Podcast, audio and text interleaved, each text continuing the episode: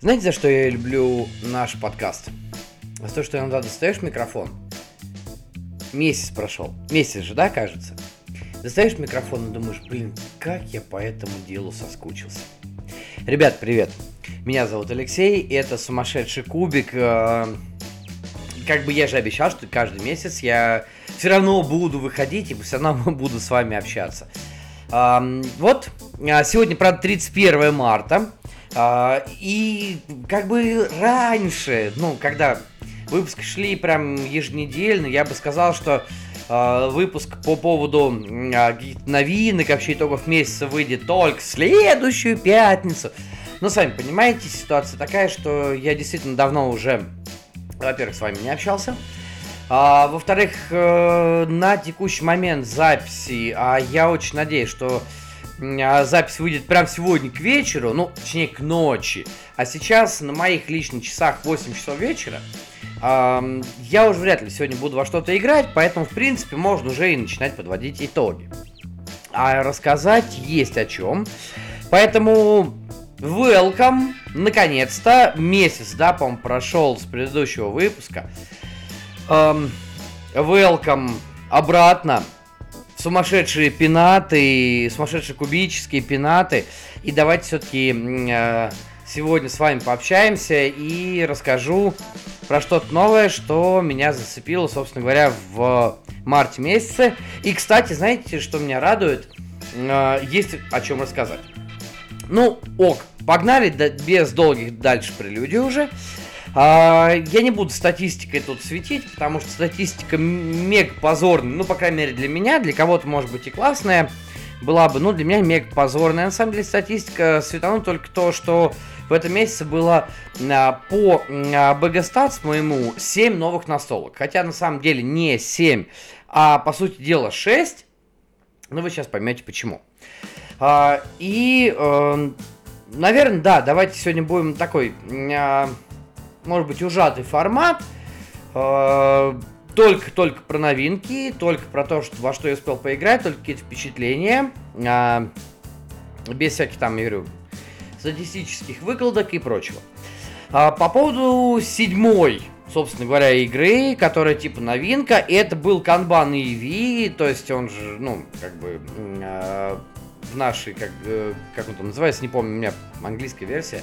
Вот. Э, ну, в общем, короче, новый, новая редакция канбана. Э, и э, еще, кстати, была одна новая игра Лассерда, про которую я уже писал в, в блоге, в телеге, в ВК было. Я сейчас про них скопом немножечко скажу. Дело в том, что мы все-таки сделаем большой формат по Лассерде. Обязательно сделаем. Буквально в ближайшее время, я очень на это надеюсь мы наконец соберемся, у нас все перестанут болеть, у нас а, все наконец-то соберутся вместе, вот наше трио, Паша, Андрей и я. И мы все-таки вам выкатим большой выпуск по Лассерде, поэтому большие впечатления по новинкам для меня, они все-таки будут чуть-чуть попозже. А, малые впечатления скажу сейчас. Ну, начнем, говорю, с Камбана быстренько. Это она а, не худшая игра, нет, ни в коем случае. А, но я про нее сейчас скажу, потому что, а, собственно, про канбан я уже рассказывал, потому что с Андреем, э, с тем же мы поиграли в обычный канбан. А здесь это EV. И, в общем-то, что я скажу? По большому счету, да ничего. Ну, потому что, действительно, игра, а, во-первых, эм, в новом издании она выглядит лучше. Это большой плюс, на самом деле. И инфографика стала намного лучше. Ну, как по мне, честно говоря. Она стала намного лучше. То есть теперь, э, если мне предложить там сыграть в обычный комбан или э, электрокомбан, я скажу нет, конечно, я сыграю в электро, потому что он хотя бы выглядит прекрасно. Но опять же, я Отулу очень люблю. А, это первый момент. А второй момент... Э, э, вот этот скоринг целей и скоринг по треку, э, не по треку, а вот по новым э, машинкам, он, мне кажется, стал чуть получше. Хотя, по сути дела, мы ничего не получили нового. То есть это такая хорошая перелицовка, то есть это даже не ремейк, а именно вот перелицовка, все. Поэтому, в принципе, по канбану, если кому интересно, мысли мои были в предыдущих подкастах, когда мы с Андреем играли, можете послушать. А вот по поводу Виньюш чуть-чуть побольше скажу, потому что Виньюш это, в принципе, первое... Ладно, окей, а, выносим за скобки э, эти паровозики, которые Railways of the World, э, или там, по-моему, назывался Railways of Portugal, ну, естественно, Лассерда же, да? Э, выносим это за скобки, и Виньюш была его первая большая, прям самостоятельная игра, не на каких-то там рельсах, э, кстати, прикольно, да, получился. Паровозики, рельсы, да, ну, типа того. Ха-ха, Леша пошутил. Ну ладно. А, действительно, Виньюш была его первая игра. А, потом она переизд... Э, был переиздание с кучей там допов, там новые острова, некоторые режимы добавились. Но, по сути дела, а, что я могу сказать по поводу Виньюш именно вкратце, говорю, опять же, потому что будет что-то большее чуть-чуть попозже. Не хочу просто заранее тизерить. А, но, по сути дела, во-первых, скажем так, а, она мне понравилась. Если, ну, наверное, да, я говорю, я фанат, поэтому тут не надо а, долго думать и мыслить э, словами «Уай, понравилось ли Лёше Винюш?» Да, Лёше Винюш понравилось. Она, хор... она хорошая, она очень стройная, естественно, и логически стройная. А, но единственное, что я скажу так, что мне не понравилось в ней в первую очередь, это то, что все-таки логика происходящего, она чуть-чуть, ну, менее выражена, чем поздние игры Лассерды. Может, потому что это первый опыт. А, ну да, наверное, потому что это первый опыт. Потому что если посмотреть на сам сеттинг и на то, что сделал Лассерда, а, в принципе, я могу сказать, что игра действительно имеет под собой очень хорошую логическую основу. Но, тем не менее, некоторые действия, а, типа вот эм, э, выбора экспертов, почему, то есть, скорее, вопросы к тому, а почему мы это делаем. То есть, э, если вы начинали играть в Лассерду, да хотя бы там с галериста, не знаю, который сейчас идет на предзаказе, кстати, у краудов, а, если кому хочется, вписывайтесь. Хорошая игра для э, знакомства с Лассердой принципе, почти наравне с канбаном. Я бы даже сказал а, так, что м- лучше, наверное, все-таки начинать с галериста, чем с канбана. Потому что в галеристе не такой долбанутый скоринг. А общие правила и подход к геймплею, в принципе, более-менее одинаковы. Ну, это ладно, такое лирическое отступление. А, возвращаясь к Виньюш, эм, не каждая позиция мне логически понятна почему мы вдруг привлекаем экспертов? То есть, ну, э, как бы я понимаю, почему мы привлекаем, но в отличие от других игр Лассерды, там, э, э, сра- ну, я имею в виду там, это в смысле в других играх, сразу понятно, зачем мы это делаем и почему, из какого вообще э, боку припеку мы можем что-то сделать. А здесь как бы такое впечатление, что мы занимаемся подкупом, что ли, да? Ну вот в таком духе. А, я не исключаю, что, возможно, он про это и думал э, исходно. Ну, как-то смотрится, знаете, реально вот, вот этот момент липовато. А, это первое. И второе, что меня немножко смутило, это распределение, ну, опять же, смутило, может быть, по незнанию, это распределение свойств на каждый регион. То есть, почему так? И окей, я понимаю, единственный регион это Порто, соответственно, плюс 3 портвейн. Да, почему? Да потому что все Португалию, как винную страну, знают как страну портвейна. Кстати, почему-то все забывают про Херес. Вот это большой-большой э, пробел. А, потому что портвейн бывает и белый, и красный. Ну, красный, знаете, все больше, белый меньше. Но, тем не менее, все портвейн. А, про Херес почему-то забыли. Ну, опять же, вопрос почему? Ладно, окей, проехали. Херес может быть и а, испанский, кстати, тоже неплохой. А, это уже из алка прошлого или алка настоящего, ну, неважно. Ну, тем не менее, окей, это все, э, ну, с, с портвейном понятно. Все остальные регионы, да, возможно, там есть какие-то нюансы, которые надо было бы ну, прочитать, понять, почему вот в таком-то регионе тот происходит, в таком-то регионе то-то. Потому что если э, распределение вот этих свойств э, никаким образом не коррелирует с особенностью региона, из которого э, мы получаем там вино, точнее, в котором мы высаживаем виноград, э, строим винодельни, получаем вино, вот так вот, э, тогда мне не очень понятно. Ну, я могу единственное скостить именно то, что Лассерда тогда только-только начинал э, делать какие-то серьезные игры. Ну а в целом, э, если, что, что, чтобы дальше говорю, не распаляться, э, все равно все услышите, э, в целом Виньюш э, по логике других вещей, э, она очень прям, прям приятная. Она очень интересна, особенно это особенность с выставкой, которую мы можем э, провести. Не то, что можем, мы должны ее провести. Вопрос в том, когда мы ее захотим провести. Очень интересный момент, очень интересный момент с накоплением э, вот этих очков выставки, он же, читая авторитета. Ну, то есть, понятное дело, что если авторитетная какая-то винодельня приходит на выставку, на нее будет обращено больше внимания. Хотя я бы, честно говоря, здесь обыграл бы немножечко это по-другому. Ну, ладно, окей. Как бы. И опять же спишем на то, что это одна из первых игр Маэстро. А, да и в целом, в принципе, все остальные действия вполне себе понятны. Вот. Поэтому э, я скажу так, что Виньюш, да, это не совсем игра для ознакомления. Наверное, все-таки с ней надо знакомиться чуть-чуть попозже. То есть вот галерист, канбан, поиграли, ознакомились, пошли дальше. И вот тут уже наступает Виньюш как раз.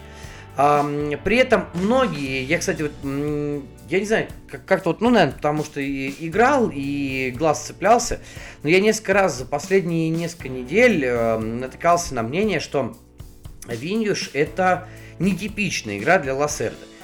Э, ну, скажем так, если вывести за скобки э, CO2, хотя, кстати, CO2 достаточно типично, просто очень проста, пардон за тавтологию, но она все-таки более типична. А, и вывести за скобки мой один из моих любимых, э, э, одну из моих любимых настолок это Escape Plan, а, которая вот точно не типичная для Лассерды, хотя бы по динамике, потому что у него такой динамики, как в Escape Plan, нету абсолютно нигде больше. Но вот если вывести за скобки, то да, Виньюш будет, наверное, я правда называю Виньюш, ну, на португальской манере, она вообще называется еще и Виньос. ну, ладно, неважно. А, она действительно будет находиться в каком-то а, таком сепарированном а, от остального Лассерда мира настольного состояния. Поэтому э, для погружения дальнейшего я тоже ее не сказал бы, что рекомендую. Но вот как третью игру Лассерды, а, при том, что первая, э, давайте так, это либо Канбан, либо Лиссабон, о, пар, пар, пар, пардон, э, Галерист – Вторая, это как раз-таки а, там Лиссабон или на Марсе, например, вот так вот. А, или, может быть, там Лиссабон, ну, Канбан, вот, вот в таком духе. Все-таки для меня галерист одна из самых простых. А, и третьей игрой а, Виньес, э, Виньюш, э, да, вот тогда да.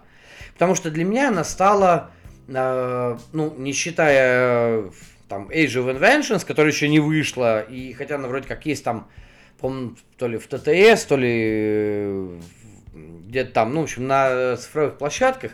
Я в нее играть, естественно, не буду там, не знаю, ну, я не могу себя заставить играть все-таки на цифровых площадках. Мне кажется, это, ладно, для тестирования настолок, но вот чисто просто э, в качестве хобби, досуга нет, увольте. Все-таки для меня картон и пластик это картон и пластик. Так вот, пофиг на очередное, на очередное лирическое отступление. Так вот, не считая вот этих э, Age of Inventions, которые прям буквально на выходе, что, что называется, а, Виньюш для меня стала последней игрой Лассерды, в которую я до этого не играл вообще. То есть, если Kanban EV это все-таки перелицовка, а в Kanban до этого я играл, в обычный Kanban, который Drivers Edition, а, то вот Виньюшем я закрыл гештальт текущий, а, и я говорю, действительно могу сказать, что вот пробуйте обязательно, но не первой игрой. Собственно говоря, так же, как и Escape Plan, не первой игрой, иначе вы, ну, можете кое-что упустить. А, на этом короткий длинный монолог давайте закончим и перейдем, собственно говоря, к прям новинкам-новинкам и тем играм, которые а, до этого вообще никогда не мелькали в подкасте, там, даже мысленно. А, и вот теперь уже начнем, наверное, с... Э, как сказать? Ну, по, нара... по нарастающей, как всегда, то есть с самого худшего к самому лучшему. А, и, как ни странно, самым худшим в этом месяце оказалась Кмонская игра, а, уже не новая. Ну, она как бы... относительно новая, там сколько, год три, наверное, или два, да, вот так вот. Но не, не свежак 23 -го года, а, это Bloodborne, настольный, то есть это не карточный, а настольный Bloodborne. И сейчас я вам расскажу, что вообще с ней не так. Ну, смотрите, ребят, а, казалось бы, мы имеем дело с хорошим краулером по очень известной франшизе, причем франшизе очень крутой и классной. А, мне довелось в нее все-таки поиграть на а, плойке. Я, конечно, не фанат, не сказал бы, что я там прям убивался, проходил, страдал. Ну, попробовать попробовал. И, кстати, в авторах у настольного Bloodborne стоит э, наш известный, замечательный, прекрасный Эрик Лэнг, которого мы все любим, особенно за его классическую трилогию Ария Контролей, типа Анк Восходящего Солнца и Blood Rage. Казалось бы, ну, рецепт успеха прям гарантирован. И для многих, наверное, так, таковым и стал. Но со мной, наверное, сыграла злую шутку то, что в конце прошлого года и в январе этого года я поиграл в Trudvang Legends. Эта игра тоже от Кмон, при том, что авторы разные абсолютно, но игра от Кульков. И знаете, может на фоне э, Трюдванга или, или хрен знает что, но я прошел первую кампанию, а там как бы в базе 4 кампании, каждый из трех сценариев, э, Соответственно, новые враги, новые э, квесты. Но, ну дичь какая-то, ребят. Ну честно, дичь. А, смотрите, а, вроде бы все очень просто геймплейно. То есть у нас есть э, компания, у нас есть э, карты заданий, пришли на локацию, которую надо, открыли новую карту. А, пришли, кого-то побили, монстры двигаются как бы типа как в Bloodborne, то есть видят вас, чешут к вам, не видят вас, перестали чесать к вам. И даже умереть, собственно говоря, нельзя. Умираешь, попадаешь в сон охотника. А, то есть все вроде бы по канону Bloodborne, да? Но при этом э, игра оставила такие же сумбурно смятые впечатления, как и тот же самый Трюдванг. И если в Трюдванге все-таки э, чувствовалась какая-то определенная... Вот прикиньте, это я сейчас говорю, переслушайте выпуск, когда я про него рассказывал, и Э, нынешнего, да, а, нынешнюю позицию. Если в Трюдванге была хотя бы интересная идея в плане сюжета, то в Bloodborne мне такое впечатление, что э, то же самое, только сюжета как такового нет, потому что все равно э, видится разрозненным приключением, особенно с учетом тонны какой-то охренительный допов, которые везде валяются, которые лавка анонсировала хреново тучу лет назад, и до сих пор ни хрена не привезет, и я как бы не устану хейтить господина Шамолина, наверное, блин, ну господи, ну как так-то, а, в конце концов. А, ну, в смысле, к тому, что, ребят, ну, блин, надо было сразу этим заниматься, а не тянуть кота за резину, что называется.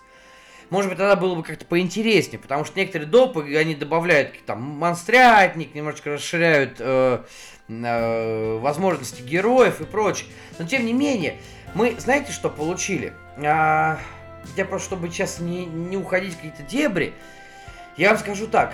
А, я в свое время не очень лестно отозвался о смушке. То есть смерть может умереть, э, ну, Ктулху.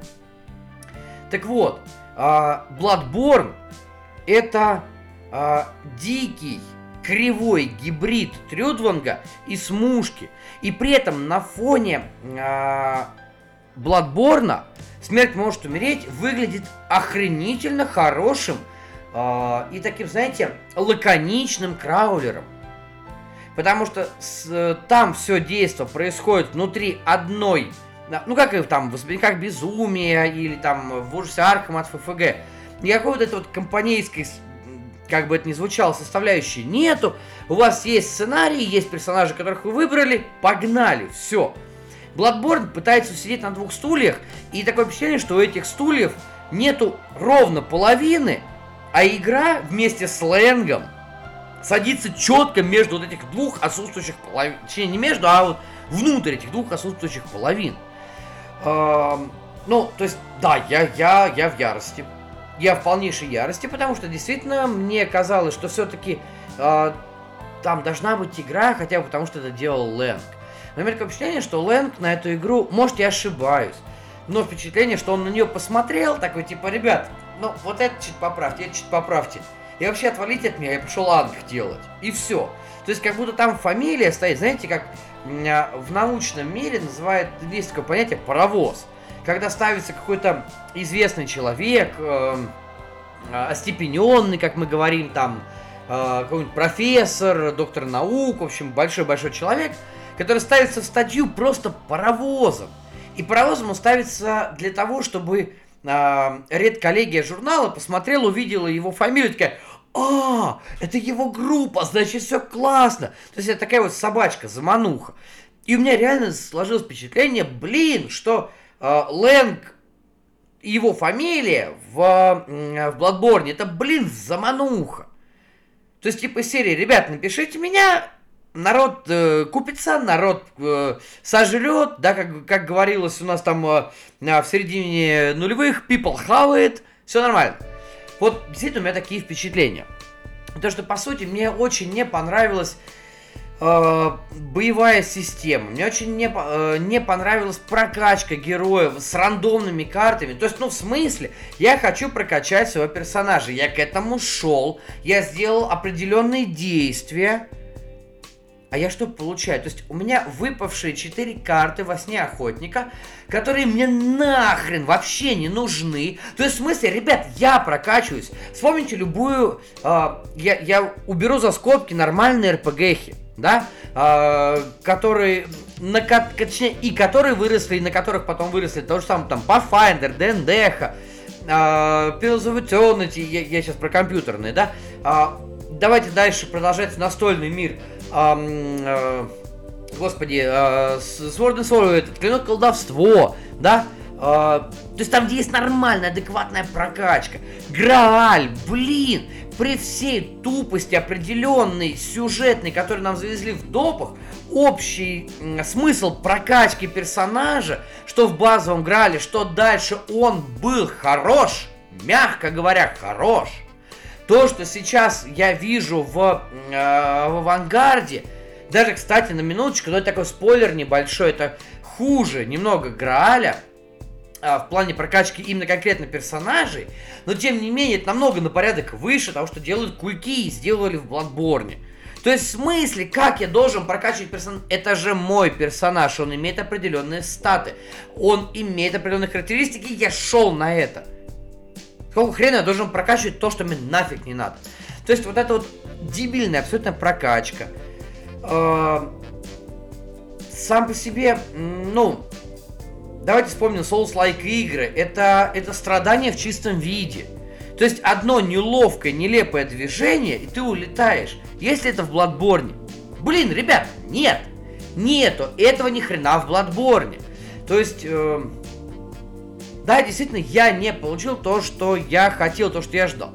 С другой стороны, я, может, сейчас так прям активно, агрессивно проехался по игре. Я не брал ее очень-очень долгое время. И взял только по одной простой причине, что на БНИ я увидел э, объявление с очень, прям очень привлекательной вкусной ценой. Все. То есть, если бы я не увидел это объявление, я бы дальше не брал Bloodborne. Я даже в какой-то момент, после первой партии, именно партии, не компании, я даже думал, вау, вроде как прикольно, надо взять допы. Даже спрашивал, какие допы лучше, что лучше взять. Но пройдя именно компанию первую из трех вот этих э, глав, ребят, увольте. Нет, нет, нет, нет, нет. И один таки, одним таким вердиктом я прям очень-очень долго э, копил эту мысль и вылью ее прям конкретно сейчас. Э, я хочу сказать, что боже упаси меня дальше играть в какие-то э, не ариоконтрольные игры от кульков.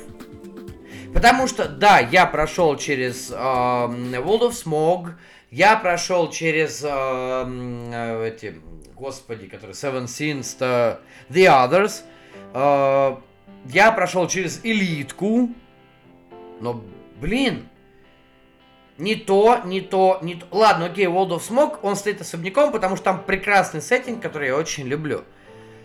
Но ни Others, ни Элитка меня не зацепили во а а вообще. Блин. То есть такое впечатление, что мы получили какую-то дичь. И знаете, я чем глубже погружаюсь в игры от Кульков и вижу, пробую разные, тем больше мне приходит э, на ум мысль, что вот есть лайнговская классическая трилогия, все остальное от Кмун это херь.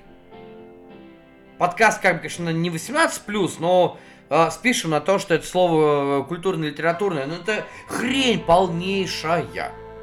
И вот Bloodborne меня заставил убедиться в этом прям, ну вот по полной. Поэтому, честно говоря, я, опять же, немножечко вынести на скобки зомбицид, потому что это такой дичайший кубодрочь, Просто вот дичайший, на который просто даже не хочется обращать внимание. Он фановый, прикольный, веселый, вопросов нет. Но как воспринимай как какую-то серьезную настолку, серьезный краулер, еще что-то, и вообще не хочется абсолютно. Есть намного э, лучше, более крутые, лучшие игры про зомбаков и э, с таким вот фановым кубометательством. Э, да вот даже, кстати, на самом деле, я в этом месяце освежил в своей памяти и на столе э, ту же самую Вальгалу от э, Go On Board, первая их игра, которая была которая тоже не особо-то, в принципе, популярна. Но, блин, там фана кубического намного в разы, в разы, в разы, в сотни раз больше, чем в э, кубометах от э, Кмона. Короче, закончим, э, закончу хаять и насмехаться над э, кульками, топтаться на этом теле которая, в принципе, живет и здравствует, э, мне кажется, в последнее время только на фан-сервисе. И, в общем-то, перейду, наверное, дальше. А дальше уже все остальные игры будут более-менее хорошие, и сказать, что прям я что-то буду сейчас выделять, ну, наверное, не могу. Но, опять же, за исключением, я говорю, я вынес за скобку э, э, Виньюш, потому что из того, во что я играл в этом месяце, Виньюш была бы, конечно, прям в топе, в топе на самом первом месте. А, но игру вынесем ее за скобки, поэтому дальше двигаемся чисто просто по алфавиту, что, ну, почти по алфавиту, что называется. А, что первое вижу, про то и расскажу.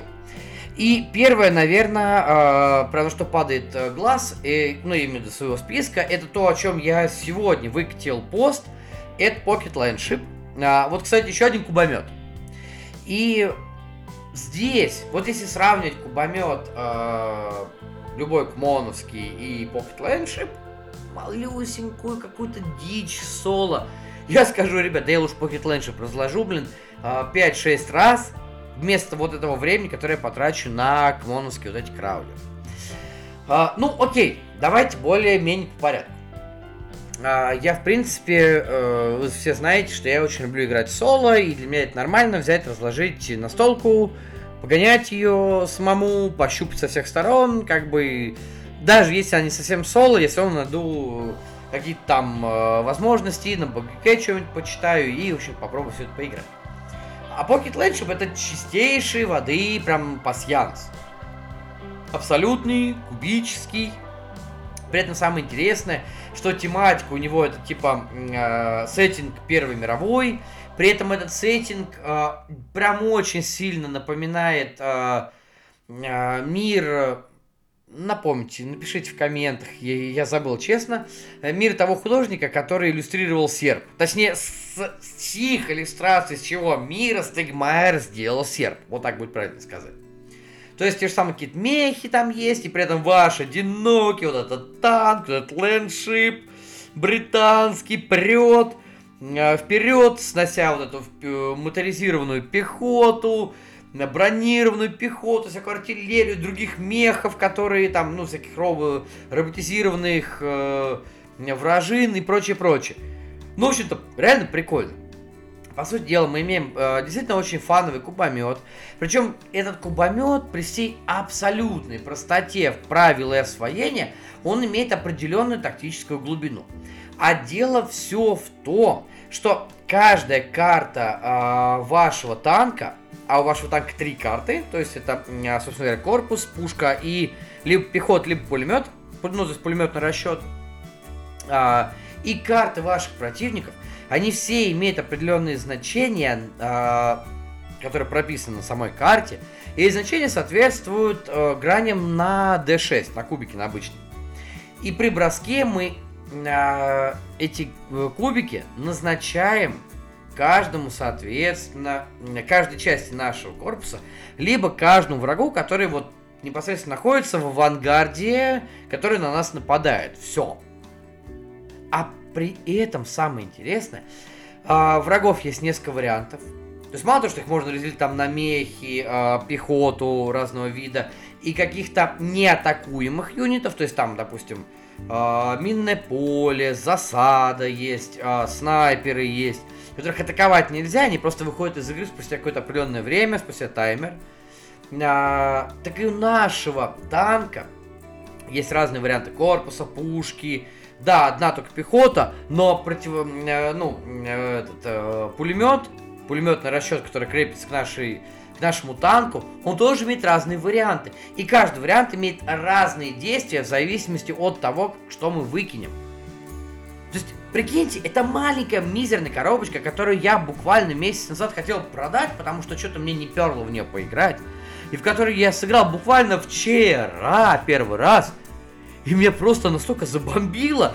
И говорю, вот это вау, это круто. Потому что действительно, а, казалось бы, ну, любой кубомет э, на, на чем работает? Выкинули смотрим значение кубиков, и, как правило, эти значения как они формируются. Допустим, единица это критический провал, ну, это я формализирую, естественно.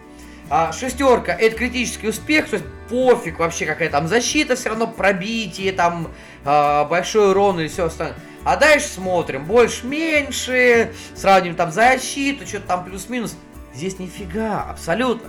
У нас есть карта, на каждой карте есть вариант действий. Мы назначаем, думаем, что нам конкретно сейчас надо сделать лучше, сделать. А может вообще нахрен не кидать кубики и потратить потенциальные действия для, допустим, самого танка э, на то, чтобы его починить, а не на то, чтобы э, что-то там сделать. Тем более надо трезво оценивать, кто перед нами сейчас, кто нас атакует, ну, вообще в таком духе.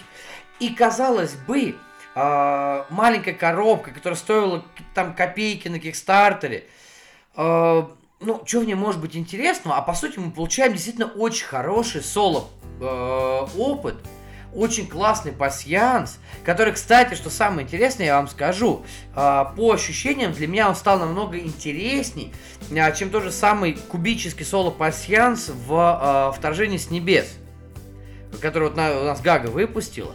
И я бы даже на какой-то момент сказал, что может быть, и надо было бы выпустить. Ну ладно, понятное дело, что когда вышло «Вторжение с небес», а, а то же самое, допустим, Big Box э, Pocket Lunch вышел, в, по-моему, в конце прошлого года. Там этот Black Box, он называется даже не Big, а Black Box, который все-все-все-все-все включили. Даже типа какой-то PvP э, режим, который на самом деле вот очень костыльный, и ни хрена не исправили.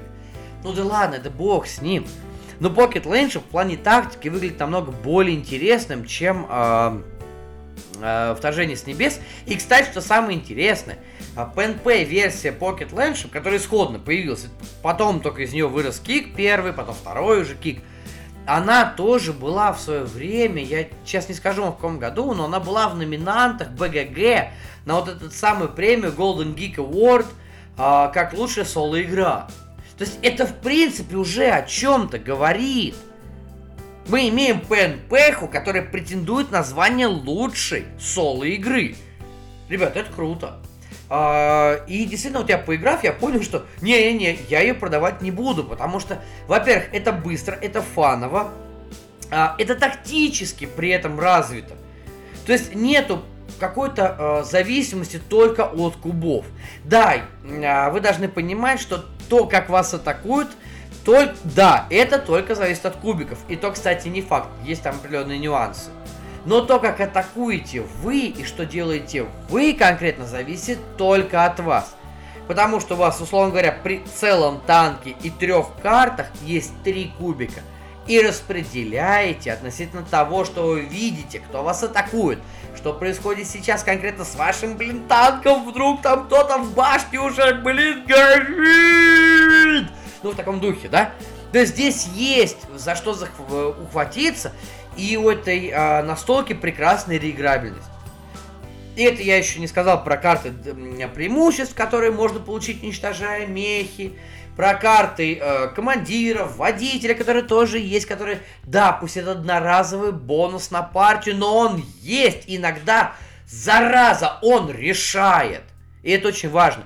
И очень классный момент внезапной смерти, которая наступает либо э, в случае, если у вас осталось только две части танка, при этом две части это корпус и пушка. Нету корпуса, танк под, э, подбит. Все, вы проиграли. Нету пушки, танк подбит. Чем вы, блин, будете сбивать мехов? Да, и это логично. Кстати, реально это логично. Да, нету пулемета, нету пехоты, ну окей, без этого можно жить. Или если у вас остался, э, остался один ряд противников из трех рядов. Все, внезапная смерть. Лечиться нельзя, ничего нельзя. До последней капли крови. И это круто. Абсолютно. А, поэтому, да, может, у меня просто свежие впечатления, потому что я только вчера в это гонял. Но на самом деле, как а, кубатронный пасьянс, Pocket Landship очень хорошо себя зарекомендовала. Мне кажется, при этом, опять же, кстати, один момент, который я не сильно осветил в маленьком вот этом посте в телеге и в ВК. Ребят, качество карт такое обалденное, что просто, не знаю, их хочется трогать. Такое впечатление, что это карты пластиковые, а не картон плотный. Их прям берешь в руки, понимаешь?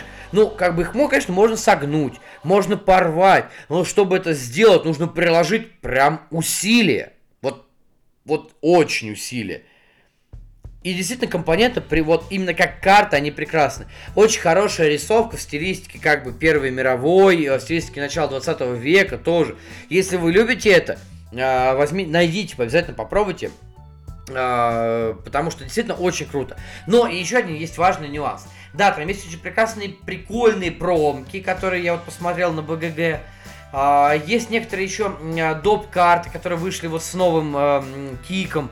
Это круто, классно. Но при этом, в отличие от многих кикстартеров там, и вообще других игр, даже база Pocket Landship вполне самодостаточна. Вот действительно вполне. И это здорово, и это на самом деле решает. Поэтому э, той части аудитории, которая любит соло пассиансы, кубические соло пассиансы тем более, а, я вам скажу так, Pocket Launcher прекрасная, если не отличная замена вторжению с небес. И здесь уже выбирайте по сеттингу. А, я, например, э, понимаю, что сеттинг Первой мировой мне даже больше нравится, чем вот этот а, сеттинг инопланетного вторжения. Я так скажу, потому что все-таки науч... научную фантастику я люблю.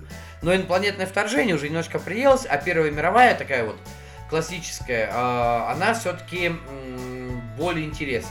Я э, даже еще один момент скажу я все время забываю, был один очень интересный фильм, когда группа британских, э, британ, из британского авангарда попадает в немецкий окоп, э, даже не скажу, там окоп, не окоп, какая-то там траншея, в общем, такое укрепление, блиндаж там. Э, и там находят э, кучу-кучу трупов и одного выжившего немца. И начинается мистика жесткая.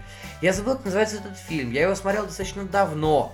Э, но вот, когда я вижу э, такой вот сеттинг и увидел э, примерно такой же сеттинг в Pocket Landship, я понял, что, наверное, все-таки мне это понравится. Фильм, если вспомню, обязательно напишу в комментах вот э, к этому подкасту.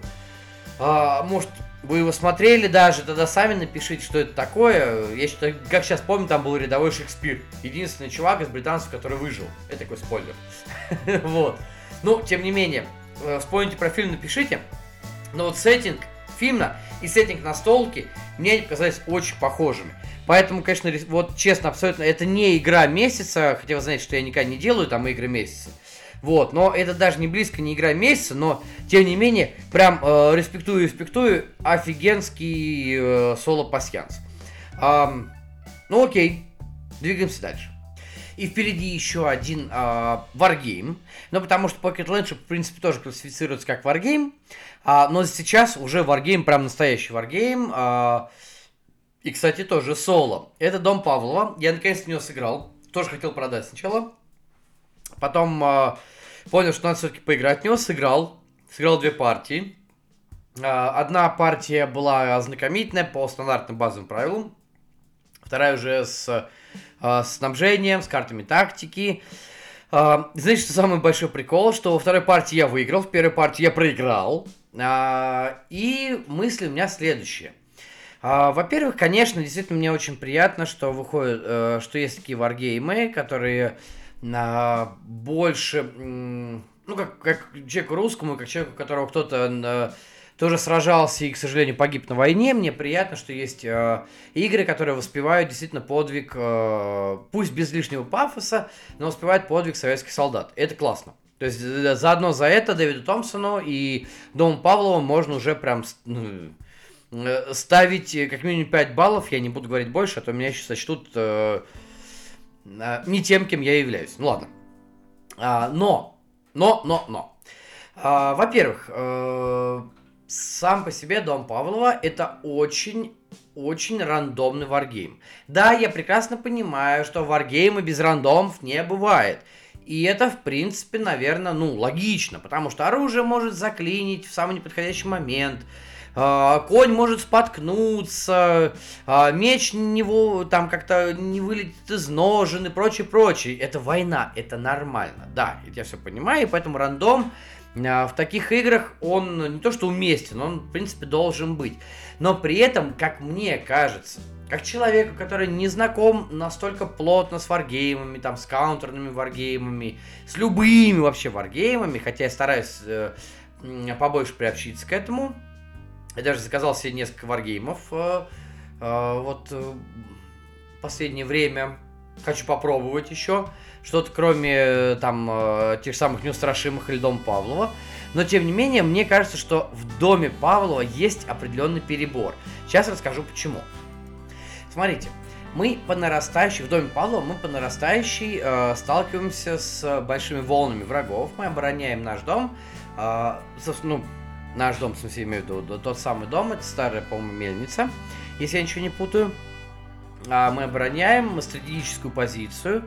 А, при этом а, внутри самой игры нам еще приходится а, координировать действия нашего ПВО, нашей артиллерии, соответственно, восстанавливать э, разрушенные позиции, ну, в общем, прочее, прочее, прочее, да, то есть спектр действий большой. Сделано, кстати, вот то, что у нас карта разделена на три части, сделано это очень прикольно. Действительно, как бы, ну, попытки, наверное, воссоздать то, что было. Но, что действительно меня, говорю, прям, прям добило. А, у меня такое впечатление, что влиять на рандом в этой игре почти невозможно. И это очень плохо. А, дело в том, что, кстати, такая же ситуация была в Неустрашимых, но может, я просто немножечко уже как бы под э, подавленными впечатлениями из-за того, что в Неустрашимых я играл достаточно давно, а в Дом Павла достаточно недавно, скажем так. А, и у меня немножко смытые, э, размытые границы, потому что что там, что там Дэвид Томпсон, э, один тот же автор. А, соответственно, ну, манера при, поднесении игры и э, манера построения геймплея, э, координации механик все-таки одна и та же. Ну, сами понимаете почему. А, но, тем не менее, мне кажется, что а, ну, очень, очень высокий рандом, с которым очень тяжело справиться. И действительно, в какой-то момент игра... Да, я понимаю, что, может быть, логически это тоже можно объяснить, потому что защитники э, самой мельницы старые, они действительно, э, ну, превозмогали. Это мягко говоря. И люди, которые находились в обороне дома, дома Павлова, они действительно понесли а, большие потери и действительно совершили грандиозный подвиг. Здесь вопросов нет никаких абсолютно именно подвигу людей, а вопросы именно к тому, как это показывает игра. И в данном случае, я почему сказал, что я сыграл две партии, одну обычную, другую уже по а, усложненным правилам, и усложненных прав... по усложненным правилам я выиграл как бы. Да, там с небольшим перевесом, то ли 6, то ли 7 очков я заработал в итоге. Э, но как бы это все равно э, победа, да? Uh, и при этом я проиграл uh, по стандартным базовым правилам, по которым как бы играть-то типа должно быть легче. Вот он рандом, страшный рандом. И это меня немножечко, честно говоря, смутило, потому что действительно, понимаете, эм, я, может быть, опять-таки, это не совсем оправдавшиеся ожидания. Может быть, я не того ждал. И должен был ждать, по идее, другого, и сам не понял. Но, тем не менее, как по мне, так в таких варгеймах все-таки должна быть хорошая тактическая составляющая. А оба раза, я вот буквально рассказываю, оба раза я играл на то, чтобы сделать э, линию связи непрерывную, соответственно, чтобы разыгрывать 4 карты. э, вместо трех, то есть карты Красной Армии. И я очень много вкладывал в ПВО, то есть чтобы дом соответственно, меньше, чтобы, я прошу прощения, чтобы меньше бомбили позиции, и, соответственно, чтобы меньше страдало все остальное, чтобы у меня была налажена переправа с получением ресурсов, чтобы у меня всегда была налажена артиллерия и прочее. И дважды это работало. Ну, то есть, действительно, э, у меня такое впечатление, что, э, во-первых, ПВО решает. Я могу быть неправ, естественно, вы сами понимаете. А, но ПВО решает. Есть ПВО, нету юнкерсов. Нету юнкерсов, позиция свободная, отыгрываешь что хочешь. Меньше тратишь действия на восстановление, больше тратишь действия на то, чтобы а, получать какой-то профит, какие-то плюшки, да чаще привлекаешь бойцов, чаще через переправу э, идут паромы со снабжением. Прекрасно. А, дальше. Следующий момент. А, это рандом а, при обороне, собственно говоря, самого дома. Мет, а, что первый, что второй раз я придерживался примерно одной тактики. У меня была одна против... У меня не было минометов. Я почти не пользовался подавлением. Может быть, я не прав, конечно. Напишите в комментах, кто наиграл там больше партий. Мне будет действительно интересно это прочитать. Но я почти не использовал подавление. Зато у меня а, были хорошие прокачанные мои стрелки, которые, что называется, били напрямую. Там тот же самый а, Чехов, который а, не давал подавление, но при этом 4 кубика кидал на атаку. А, у меня были а, и было по одному по одной противотанковой пушке и с танковым пулеметом. Все. И если в первый раз действительно мне очень не повезло на кубах, когда на меня перли, э, и я не мог отстрелиться там, ну, вообще не мог, абсолютно. Э, и мне еще очень сильно не везло с, со, штурм, с, со штурмовыми миссиями. То есть, ну, вообще. От слова совсем. Э, то есть я одну только в первый раз делал. То во второй партии три миссии. Легко, сразу, каждая. Из каждой миссии я получал максимум две потери из четырех солдат. И это было один раз. Все остальное время я либо прокидывал, а, либо использовал аптечку, то есть э, у меня возвращались живые бойцы с этих штурмов, с этих спецопераций. Блин, ну, то есть, э, я прекрасно понимаю, опять же, я говорил про рандом в самом начале э, монолога, про э, то, что это варгейм. Но, ё-моё, но разве вот это нормально? То есть, я действительно, наверное, ждал чего-то более тактического. Э, я ждал, что действительно, да, правильно занятая позиция, правильно э, подготовленное снаряжение, э, правильно выстроена, если можно такое применить слово к э, Второй мировой, логистика. То есть работающий штаб, э, который постоянно принимает сигнал, дает подкрепление, хорошо работающий ПВО, хорошо работающая артиллерия, они могут э, перевернуть ход сражения, даже маленькой битвы локальной какой-то в твою сторону. Здесь я этого, честно говоря, не увидел. Хотя, с другой стороны, при всем при этом, Дом Павлов остается очень хорошим варгеймом. А, по крайней мере, в плане соло. Я, естественно, не буду играть его ни вдвоем, ни втроем, но это, это дичь, как бы использовать э, чистый соло варгейм для игры каким-то другим составом. Это точно так же, как то же самое Pocket Landship использовать для игры типа PvP, хотя есть такой режим, но дичь. Честно, я, я его прочитал, посмотрел, понял, что нет, реально, это дичь, и нахрен вообще, я почему и сказал, что не нужны эти допы. А, то же самое с Домом Павлова. Я не буду, естественно, никого сажать за, э, за нее, чтобы играть там вдвоем или тем более втроем. Вообще, не-не-не, ребят, нафиг, нафиг, мимо все. Вот. Но тем не менее, я ждал чего-то более тактического, более интересного и каких-то моментов, которые больше зависят от меня и от того, что я спланировал, чем от того, что я прокинул. Может, я не прав. Напишите в комментах, реально, может, я что-то не понимаю в варгеймах. Но меня еще ждет пробуждение медведя, еще а, парочка интересных варгеймов, которые приедут, а, я надеюсь, в апреле. А, один буквально должен приехать вот со дня на день, и другой в апреле. А, поиграю, обязательно расскажу, не буду спойлерить, пока что это будет. Ну, вот, тем не менее, я говорю, да, хорошая игра, да, а, я говорю, вот эта вот тройная карта, а, подход к тому, что мы играем, что мы выбираем, а, манера действия, манера геймплея, да, прекрасный, мерзотный рандом, который все испортил. Ну, для меня вот так вот. А, ну вот и все. На, на, на, собственно говоря, на, по поводу Дома Павлова. И подходим, наверное, к концу уже подкаста. Сегодня будет не самый большой. А, а в конце подкаста будут э, две игры, я их специально вынес э, в конец, а может и не специально, может так получилось.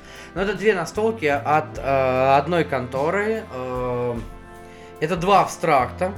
Про один я уже писал, э, про второй я еще не писал, потому что сыграл только одну партию. Но тем не менее, э, сейчас вам расскажу.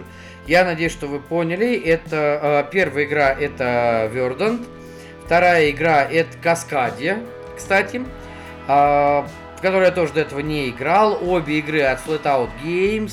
А, обе эти игры иллюстрировал, кстати, Бэт Собл, но разные там авторы.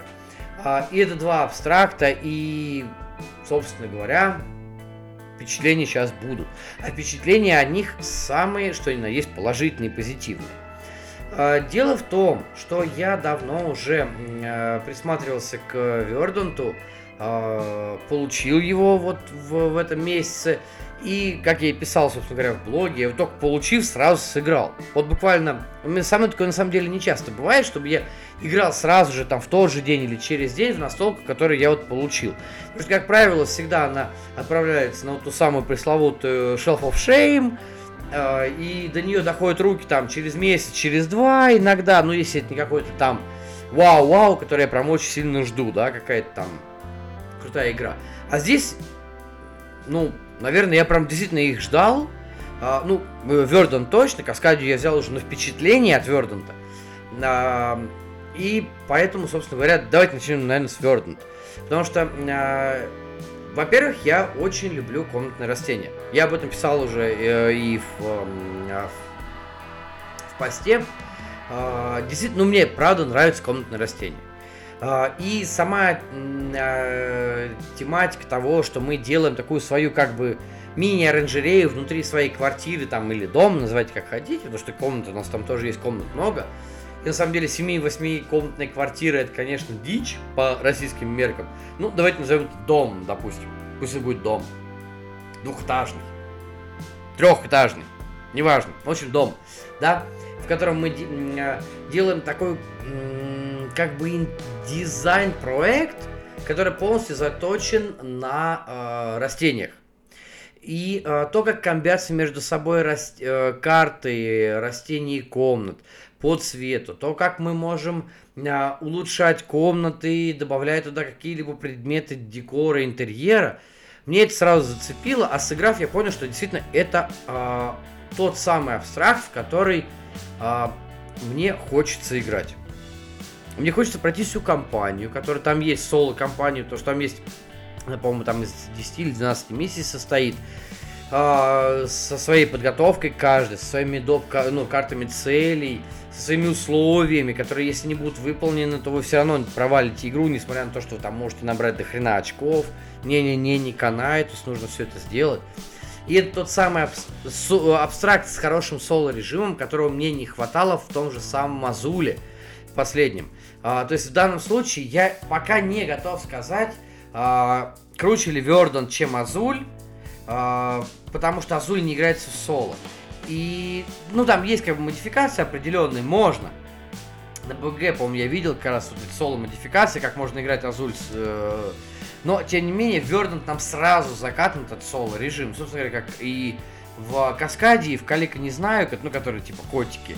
А, и вот это, кстати, игра, в которой вообще не хочется играть, потому что, да, я люблю своего кота, но, блин, тематика котов в лоскутных одеял, ё-моё, увольте нахрен, как бы вообще мимо. Вот. А, Verdant как раз-таки в этом смысле оказался очень интересен. Плюс мы уже сыграли в него, ну, я сыграл в него не соло, скажем так, мы сыграли вдвоем в него. Вдвоем она играется тоже прекрасно, абсолютно.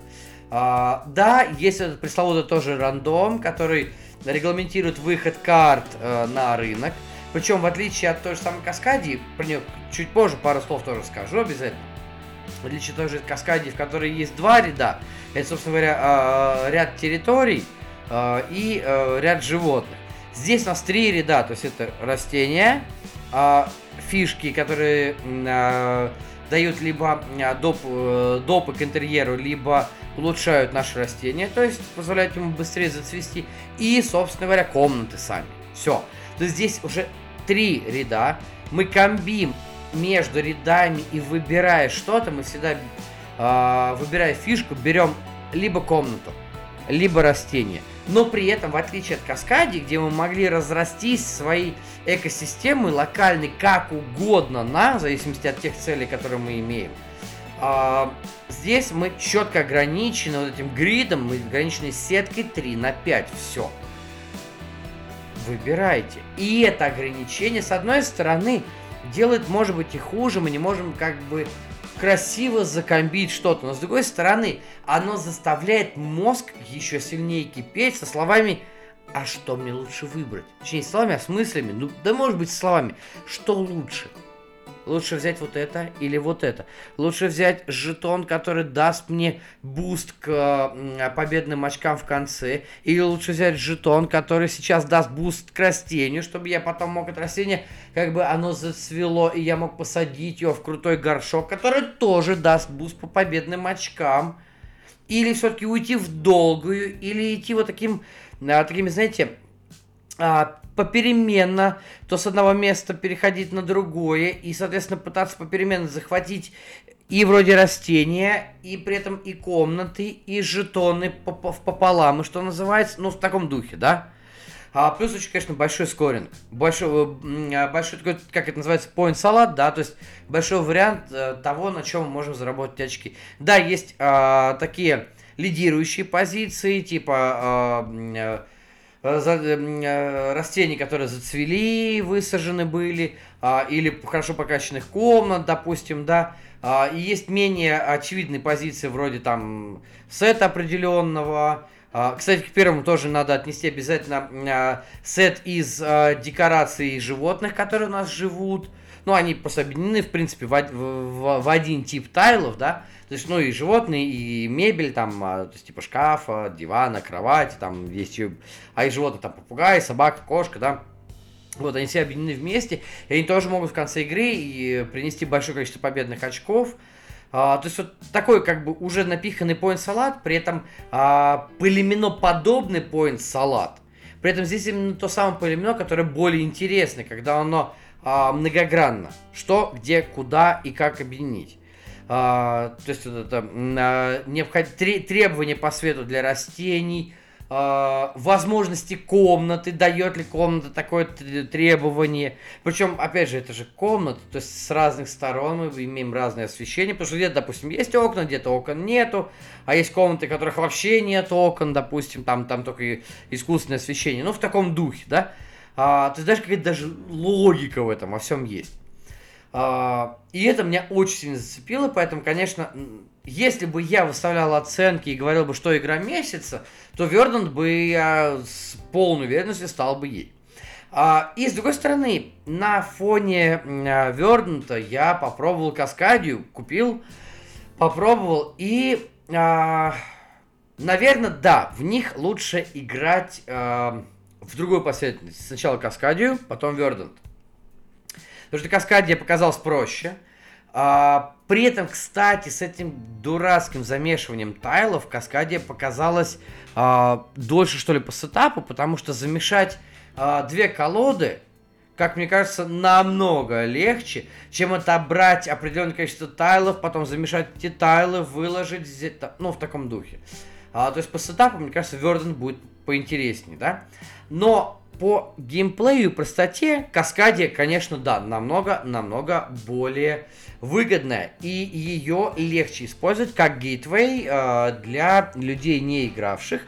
И Каскадию, если вынесем за скобки э, момент сетапа, легче использовать как игру на э, пару партий, если вам хочется э, быстренько что-то разложить. Потому что Verdant на мой взгляд, требует больше концентрации, больше собранности. Она требует большего просчета, что ли. Несмотря на то, что выход тайлов абсолютно такой же. То есть вы взяли, а, но если в а, Каскаде вы берете э, сразу и тайл местности, и тайл животного, и фишку животного, то здесь э, Вернуте вы выбираете. Соответственно, я говорю, она в этом плане более сложная. Но это, как я рассказывал в свое время про сравнение э, Сады Королевы Азуль и э, третьей части... Э, кстати, забыл, как называется. Ну, в общем, третьего Азуля и четвертого Азуля, да? Вот так вот скажу. Вот. А, здесь примерно та же самая ситуация. А, но, опять же, у Каскади есть большой плюс, она точно так же играется в соло. И в соло она играется тоже неплохо. А, и тематика, ну, для меня лично тематика вот такая экосистема, она тоже интересна. При том, что мне вообще, я не знаю почему, может быть, потому что э, Каскади это абстракт, все остальное, о чем я скажу дальше, это не абстракты, но та же самая Nova или Earth, про который сейчас очень много говорят, там типа очень крутая игра, на вход на СБГГ висит, вообще ни хрена не цепляют. А Каскади цепляет. А, и, кстати, цели там тоже э, неплохие, но в отличие от э, Вернута, в Каскаде цели имеют значение, очень важное.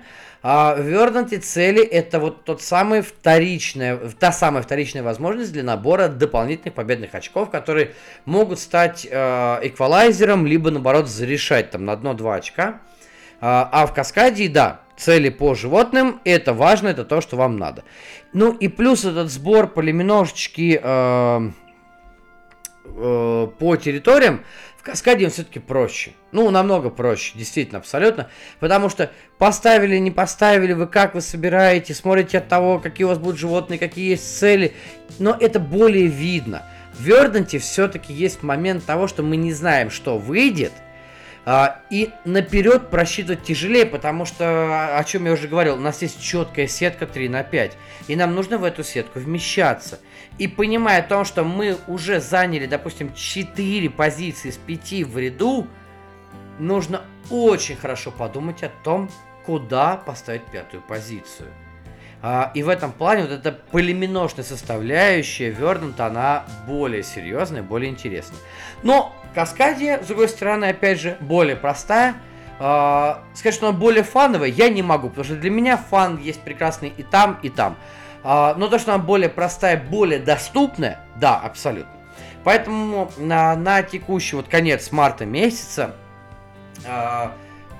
как ни странно, несмотря на то, что я в большое количество новых игр поиграл, ну, может быть, или относительно новых, неважно, но именно вот эти два абстракта для меня вот так вот стали э, вперед особняком, и я, знаете, не жалею абсолютно. Я считаю, что... Нет, я, естественно, я не продам Азуль 4, потому что он топчик абсолютно прекрасный.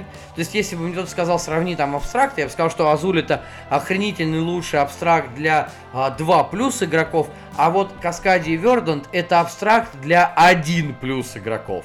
И в зависимости от того, что мне хочется сегодня поломать мозг или покайфовать над природой, я буду выбирать либо Каскади, либо Вердант. А, это две прекрасные игры. Честно, конечно, я скажу так. А, я хочу сыграть в котиков чисто для того, чтобы закрыть вот эту трилогию и понять, что там вообще. Но вот ее я брать себе в коллекцию не буду абсолютно. А, потому что я считаю, что для мозголомных посиделок, абстрактно мозголомных посиделок, и для расслабушечных посиделок достаточно и Каскади, и Вердант. Кстати, Вердант, э, по-моему, Крауду все-таки взяли на локализацию, было сообщение, э, несмотря на то, что там э, по голосовалке в ВК игру почти что прокатили, что называется, но тем не менее, вроде как они писали, что они берут ее на локу, а, хотя я сейчас вставлю свои вот эти любимые 5 копеек, нахрена локализовать игру, в которой почти нет текста, блин, ребят, у нас есть Google переводчик, что вы вообще страдаете ерундой. Ну, ладно. Опять же, да, я понимаю, что популяризация это тоже очень здорово, поэтому э, если вы э, фанат э, э, абстрактов от Flat Out Games, ну, если, окей, упоротый фанат, скорее всего, Verdant у вас уже есть. Если вы просто любите игры от Flat Out Games, Вписывайтесь в Verdant, не пожалеете абсолютно. Про Каскадию ничего не буду говорить, она уже вышла э, год-полтора или два, как, по-моему, да. Ну, в общем, как бы про нее уже знают. А есть вот человек, который ищет себе э, хорошие, ненапряжные абстракты, но э, э, при этом определенной, с определенной тематикой, связанные с растениями, животными и прочее. Да, Flatout Games, Каскадия, Verdant прекрасно будет, мне кажется, вам подойдет. В отличие от тех самых Азуля, там, Саграды, Гаринта и там, называйте другие абстракты, которые я не играл, потому что, ну, ну, не мои игры, как бы, сами по себе. Ну, то есть, как бы, я говорю, я играю то, что мне нравится. Абстракты мне не нравятся, поэтому для меня это только нишевые вот, вот такие представители. Um, вот. Прикиньте, как закончил страшно. А? Вот. а, ну, окей, действительно, а, это все, о чем я хотел рассказать э, на текущий момент. Э, играйте в хорошие игры, естественно, так и сразу скажу. А, ждите, ребят, э, будет обязательно в ближайшее время отдельный подкаст по Лассерде а, прям ближайший-ближайший. Я, я очень надеюсь, если не случится буквально там а, в пару-тройку дней какие-то жуткие форс-мажоры, а, то будет а, запись, а там дальше посмотрим. А, ждите Лассерду. А, есть еще пара интересных вещей, которые тоже будут. А, немножечко я, может быть, ожил на какой-то вот такой момент текущий. А, а может, это просто такие, знаете, а, агона, агонально агонирующие состояния. Но, тем не менее, э, все будет скоро.